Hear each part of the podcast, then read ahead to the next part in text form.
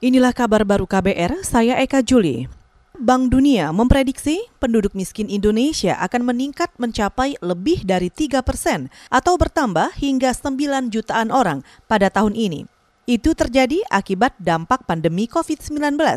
Ekonom senior Bank Dunia Ralph Van Dorn mengatakan potensi tersebut muncul setelah memprediksi pertumbuhan ekonomi Indonesia tahun ini berada di level 0 persen. Kata dia, pemerintah perlu mendukung penduduk miskin dan rentan miskin melalui penyiapan jaring pengaman sosial. Tak hanya itu, pemerintah juga diminta gencar mendukung sektor industri dan kesehatan. Untuk mencegah munculnya angka kemiskinan, ia juga menyarankan agar pemerintah lebih fokus dalam memperbaiki kualitas sumber daya manusia. Menurut ekonom senior Bank Dunia Ralph Van Dorn, ini akan berpengaruh terhadap penguatan sektor keuangan dan perekonomian nasional. Kita ke Jakarta. Kepolisian Jakarta mencegat 21 ribu kendaraan masuk ke wilayah Jakarta karena tak memiliki surat izin keluar masuk atau SIKM. Dalam keterangan tertulisnya, kepolisian merinci 4 ribu kendaraan dicegat di 9 titik pos pemeriksaan dan 16 ribu kendaraan dari pos pemeriksaan di luar wilayah Jakarta.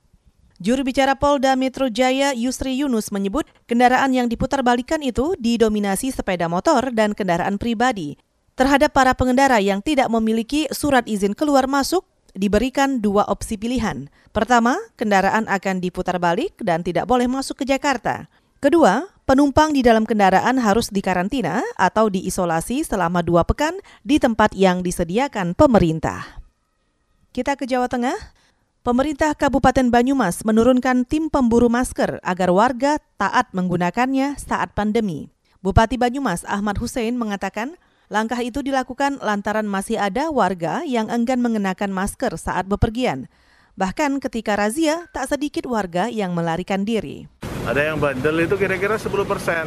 Tapi memang kalau cuma push up atau surat pernyataan, mereka itu tidak kapok-kapok gitu loh kita harus memikirkan sesuatu yang membuat mereka jerah ini. Karena ini bukan masalah kemudian e, masalah mereka patuh protokol atau tidak patuh protokol. Mereka masalah bandel ini loh. Masalah sudah tahu tapi mereka tidak peduli ini kira-kira 10%. Bupati Banyumas Ahmad Hussein menambahkan, jika tertangkap tidak mengenakan masker, maka warga akan dikenakan sanksi penahanan KTP, push up hingga hukuman denda. Kita ke Amerika. Pemerintah negara bagian New York mengumumkan akan memperpanjang jam malam hingga 7 Juni. Wali kota New York Bill de Blasio mengatakan perpanjangan jam malam dilakukan setelah kerusuhan dan aksi penjarahan saat demo anti-rasisme buntut kematian George Floyd.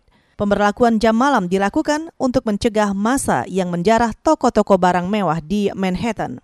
Mengutip AFP, sejumlah toko di Midtown seperti Michael Kors, Nike, dan Lego dirusak dan dijarah masa pada Selasa kemarin. Sekitar 36 ribu aparat kepolisian New York dikerahkan menangani aksi kerusuhan. Wali kota de Blasio juga menekankan tidak akan mengikuti permintaan Trump untuk mengerahkan militer saat mengawal aksi protes. Saudara, demikian kabar baru. Saya Eka Juli.